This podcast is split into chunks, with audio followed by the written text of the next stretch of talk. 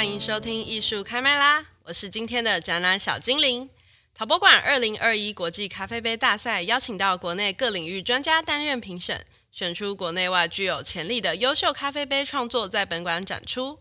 很高兴今天可以邀请到我们咖啡杯大赛的评审陶艺家方柏钦方老师来跟我们分享这次来到陶博馆参与咖啡杯大赛评审的心得和感想。欢迎方老师。Hello，大家好，我是方柏钦。哎，方老师好，真的很谢谢老师协助我们这次的评审。我们这次的比赛征件时间啊，虽然刚好遇到疫情，但是意外的投件还是十分踊跃。那在初审的时候呢，我们就有两百一十件的作品来报名，而且是来自国际啊，还有国内都非常踊跃。最后呢，我们是有五十件作品在我们这次的咖啡杯展览展出。那我们的评审原则呢，主要是以设计造型美学占三十趴，使用价值四十趴，设计理念三十趴来评审。那想请问老师，从陶艺专业的角度，对于这次的参赛作品啊，整体上有什么感想？或者是有什么印象特别深刻的创作呢？好，这次的作品啊，哈，从初审开始到最后的一个结果出炉，即使官方这边有定定像是功能性啦，哈，或者是创意啦，哈，这些的配比，但是就整体上面来看，我会觉得说，它其实囊括了不同的面向，它并不是只是说这是一个咖啡杯的比赛，所以它就非常着重在实用的机能性上面。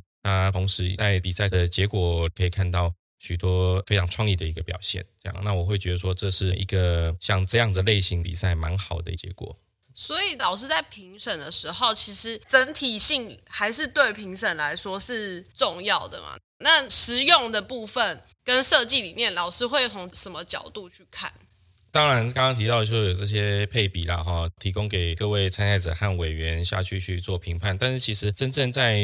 评选的一个过程当中，还是回到我们各评审委员主观的美学喜好跟这个好坏之分啊。当然，这个是一个非常主观的。但是我个人来讲，就像在学校里面打分数，我也跟同学们讲说，哎，这个其实是一个尽可能客观的主观。所以你，刚刚提到的问题，举例来讲，像实用性好了哈。嗯。虽然说，哎，实用性这边好像占了四十趴，但是我的标准可能跟其他人的功能性的标准就会不一样啊。OK，那这个部分不只是评审委员也好，或者是说大家一般看东西的观众也好，都给大家很大的一个空间和不同观看的一个方式。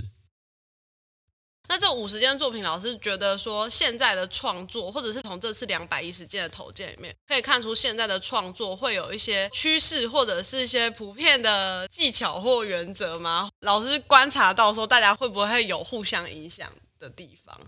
呃，基本上如果说针对这个比赛来讲的话了哈，嗯，因为它没有分组，这也是因为没有分组，所以结果才会蛮多元的。那如果说有分组的时候，有些参赛者或者说有些创作者，他可能就会针对作品，它适合哪一个属性的这样子下去，有点像我们现在的台陶奖，它就是有很明确的分出实用跟创作组。对，嗯哼，嗯哼。所以如果分组的话，在创作组的参赛上面，他就会去追求造型表现，实用性就会比较去针对实用性。嘿，对。那这次的参赛者，老师会觉得说，因为没有我们没有分组，所以等于说他同时实用和造型表现，它都是蛮多元兼具。嗯哼，那当然这个也是在整个评审过程当中，我们各个委员针对这个问题有非常深入的一个讨论的。我的领域是属于陶瓷创作嘛，那还有产品设计面向的，然后还有咖啡师这样子的一个面向，所以其实我们看东西的角度当然就都会不一样。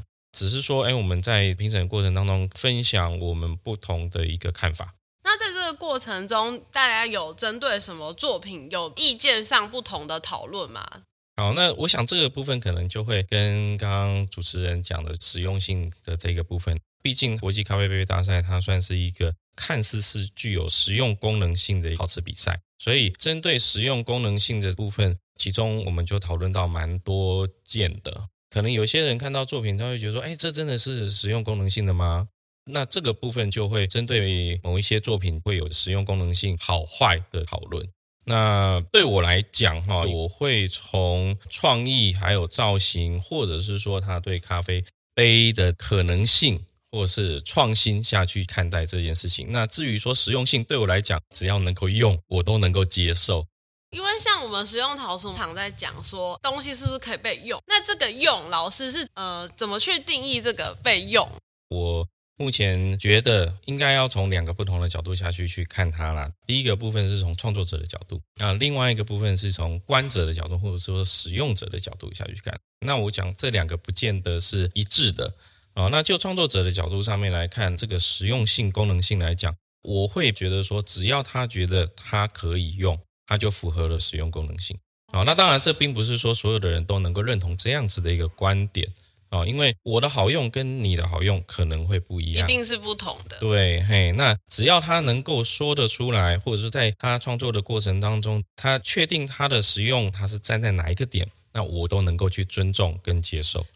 等于说，它的这个使用有点像包含在这个创作里面，对，没有错，里面它可以说通，是对，嘿，那当然，他站的立场，我是不是能够觉得说它这真的好用？那这又是从观者或者是使用者的角度下去来看的，我会觉得说这是不一样的。那如果说就创作者他针对使用的这个部分，他有自己一个想法，那我会觉得说这是大家所必须要去尊重的。就使用者或观者角度上面来看的时候呢，我是不是要真的拿来用？那这就是另外一个问题了。这是当然是从比较创作的一个角度下去看了哈。如果说从商品的一个设计角度上面来看，或者是经营的角度上面来看，我们如果说要考虑到市场性、功能性这个部分，它所呈现出来的一个面向，可能就会跟现在的结果会完全的不同。那能不能够在这个限制的条件当中，开创出一个新的、令人觉得有趣的商品，这就是一个挑战了。那如果说你太过于限制在功能性，对，或者是说市场机制上面的时候，那相对它的可能性，我会觉得说就会受到局限。应该说不同的角度出发，那我觉得这当然也是馆方希望说，在这样的评审的组成里面。可以有更多不同的观点，然后也可以纳入不同的可能。虽然没有分组，刚好因缘际会把这样的多元性纳进来。对，那就我个人上面来讲，也会觉得说，也因为这个是国际的咖啡杯大赛，所以我希望到最后呈现上面来讲，它囊括了各种不同的一个面向。就实用功能性上面来讲的话，大家可以看到像 Jason Briggs 的东西，从造型上面来讲，它有非常强烈的一个造型性。但是说实在的，我自己也觉得说它的功能性，说实在没有那么的高。但是就我的角度上面来看，我会觉得说，这是提供给观者或者是大众知道说，实用的一个功能性，它并不见得一定全部的在追求所谓的好用，它有可能是一个吸引人家注意，或者是说讨论实用。功能性这件事情的本质的一个管道。对，有机会的话可以到我们的长廊去看看实体作品。像老师刚刚讲到这件作品本身，它是比较像一个小型的雕塑。对，没有错。然后它在各个角度上，它都有一些可以欣赏和玩味的地方。当然，蛮多观众在看的时候会觉得说：“哇，它真的是一个杯子吗？”但是就是刚好老师在这个部分对应到我们前面讲的实用性，它的实用性也是。相对的，那老师的创作上都是相对是非常在乎创作跟概念的表现。那老师在这个部分跟其他评审去认定实用的部分，是不是会有什么不同的地方，或者是老师自己对实用的定义？嗯、呃，那个主持人一直一直在讲到所谓的创作跟实用之间的关系啦。好，那我的想法是说，其实它没有创作跟实用之间的一个关系，它全部都是创作。它可以是一个实用性的一个创作，它也可以是一个雕塑性的创作，它也可以是一个设计性的一个创作。只是它毕竟就是一个无中生有的一个一个状态嘛，哈，所以它所有的面向它其实都是创作。所以常常会有人把创作跟实用似乎就好像是不一样的，但是我会觉得说它其实就都是创作，只是你在创作出来的东西是什么。呃，当然，现在大家可以讨论到说，哦，设计啦，哈、哦，工艺啦，哈、哦，艺术啦，哈、哦，它之间的一个差异是什么？但我觉得他们都是创作，只是有不同的一个考量，那它可能就会被认知，或者是说被归类到某一个属性里面去。了解。那这次得到首奖的作品，哈、哦，其实它对我来讲，它就是一个非常棒的一个创作，但是它同时。有陶瓷作品的一个完整度的一个呈现，同时也因为它一个造型的一个关系，能够符合大家认知上面的一个实用功能性。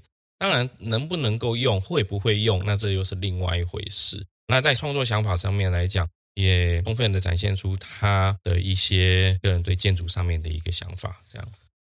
那老师作为这一次我们的外聘评审委员里面，特别是针对陶艺专业部分，蛮好奇老师对于这次的参赛作品的材质跟他的技巧表现，有没有什么观察或观点？好，就从陶瓷创作的一个角度上面来看，当我在看作品的时候，那当然作品的完整度其实是需要达到一定的一个标准的。第二个部分就是我会希望看到的陶瓷作品，它能够展现它所使用的一个材质，甚至是技术上面的一个独特性。技术的独特性。对，好，那这不只是材质哦，哈，那我们从许多作品上面可以看到它展现各种不同陶瓷独特的一个材质性。粗犷的一个表面，或者是各种不同形式的一个釉药，甚至是粘土的一个呈现的美学。当然，在技术层面上面来讲也是一样哈。我一直会觉得说，你所使用的一个技术，如何去展现它独特性？例如手捏的，是不是能够展现出它手捏的一个特性？图板成型的，我有没有办法去达到它图板成型的特性？注浆成型的，或者是说模具成型的，它是不是可以做到其他技法不能够做到的部分？传统工艺材料来做创作，其实都都会有这样的一个状况，就是说，因为它的一个技术层面占的分量蛮重的，所以它很容易的就会让我们关注到说，哇，它是怎么做的？它技术这么好。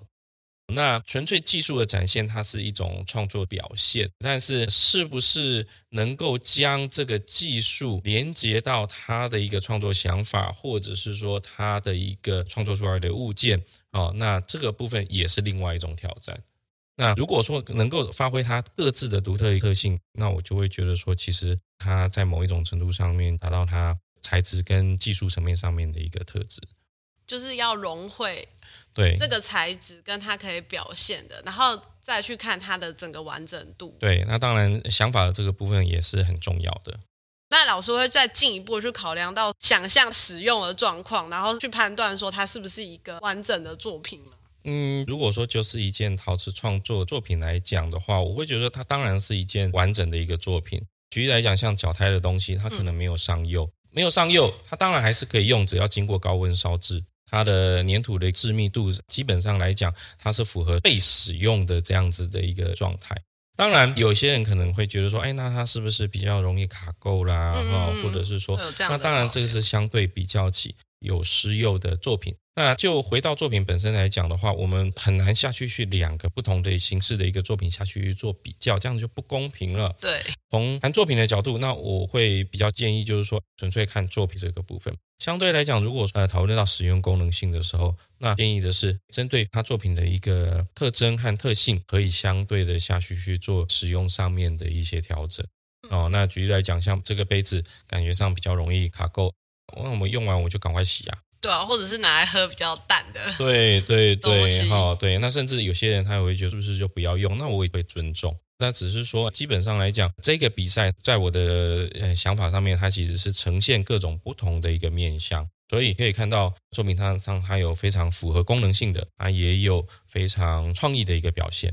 就像老师刚刚讲的，就是不管是艺术设计，还是说偏向实用的工艺。其实它整体都是一个创作表现。那我们这次咖啡杯大赛刚好融汇了这些创作，让大家去开展这个咖啡杯的各种可能性。未来可能也会继续续办这样推广实用陶瓷创作的比赛。在这个部分的话，老师建议是不用特别把它做分野吗？嗯，它会有不同状况产生啊。如果说不做特定的一个分类的时候呢，它可能表现出来的创作者可能就会来的比较自由一点，那相对的，它可能呈现出来的面相就会比较多元。那如果说我们在比赛的这个背景和定义上面来讲，或者是它范围上面来讲有比较多的一个限制的话，那可能也是一个方向，它所呈现出来的可能就会针对单纯的范围下去去做表现。其实，在台湾，我知道说陶博馆办了很多的比赛嘛，哈，从那个双年展开始，创比较艺术性的一个，然后到精品奖或者是金质奖，有些比赛它有新品奖，对，嘿，它比赛有些是叫艺术创作的，有些比较实用性的。啊，但是实用性的这个部分也有一些比赛，它是纯粹针对就是业界厂商的啊，就是比较开发式的量产式的这个部分，我觉得都蛮好的。那只是说在没有品相的或者是范围的分类的时候，它的面向就会就会非常的多元。这样就是像我自己看一二届的咖啡杯大赛的结果，像第一届我就会觉得雕塑性的表现比较强，但是这一次的我会觉得不知道是不是因为评审组成的关系，好像就是那种看起来像。比较真的像，其实有可能，其实有可能，因为就比赛来讲啊，我们过去参加比赛也是嘛，哈，我们会想说，哎，这样子的一个比赛，我自己的作品适不适合这一件比赛？毕竟比赛都希望能够得到一个肯定。那像这样子一个比赛，如果没有下去做分类的时候，就各方人马都会有陶艺家。或者是设计师，哦，这次也有啊，对对哈，或者是说厂商对都会来。那当然到最后如何挑选出来，那真的就是评审委员他们的一个综合考量了。因为我们办这个比赛的出发点也是延续我们过去做像新品奖这样的奖项，那它比较针对的是像产品设计，那我们只是在把它从产品设计里面再拉出一个更明确的主题来给大家发挥。目的上也是希望可以鼓励创作者，感觉在这个过程中也有看到很多咖啡杯不同的可能，或者是大家各自朝设计表现跟使用方向去做钻研。我觉得这也是这次比赛里面看到蛮有趣的部分。对，那当然比赛也是让大家可以去了解在这个领域，或者是说这一个品相上面的多元的一个可能性。我想就创作的角度上面来看。我一直会觉得说不应该针对比赛下去做创作，这个是创作者的一个挑战。但是就主办方，不管是陶管也好，或者是其他单位也好，其实这个部分就是挑战主办方他对于这个领域整体上面的了解和远见，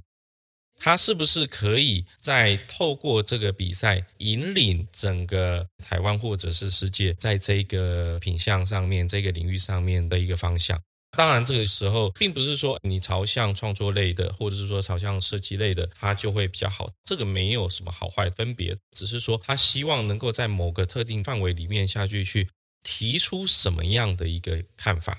啊，那我会觉得说这个部分会是主办方的一个挑战。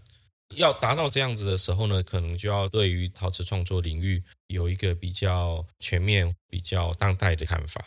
就是感觉说可以再纳入。这些观点，或者是说，在更明确的定定自己的立场。其实办比赛对于创作者来讲都是非常好的事情。主办方的这个部分呢，是要透过这样子的一个比赛来让大家去了解说，哦，原来咖啡杯可以这样子啊，还是说，哦，原来咖啡杯的历史是什么，或者过去的咖啡杯的考量是什么？其实不管是放在当代也好，未来也好，或者甚至传统，我都会觉得说没有关系。那这也是比赛上面，我会觉得说他可以下去做定调的，就可以从中看到更多的可能性。对，嘿，那其实许多国际上面的一些陶瓷比赛，大家似乎都会比较关注说奖金多少 对哈。但是事实上，许多的一个比赛，它其实有它蛮明确的一个立场跟定位的。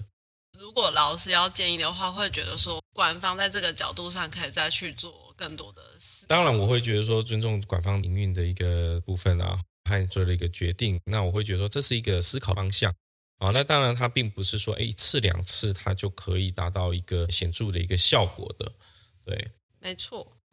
那我们这一次非常谢谢老师受我们邀请来跟我们分享这次的评审心得。那相信参赛者还有我们观众也可以从这样的分享里面获得许多收获，在未来的创作上也可以有许多思考，然后继续投入这样的创作领域。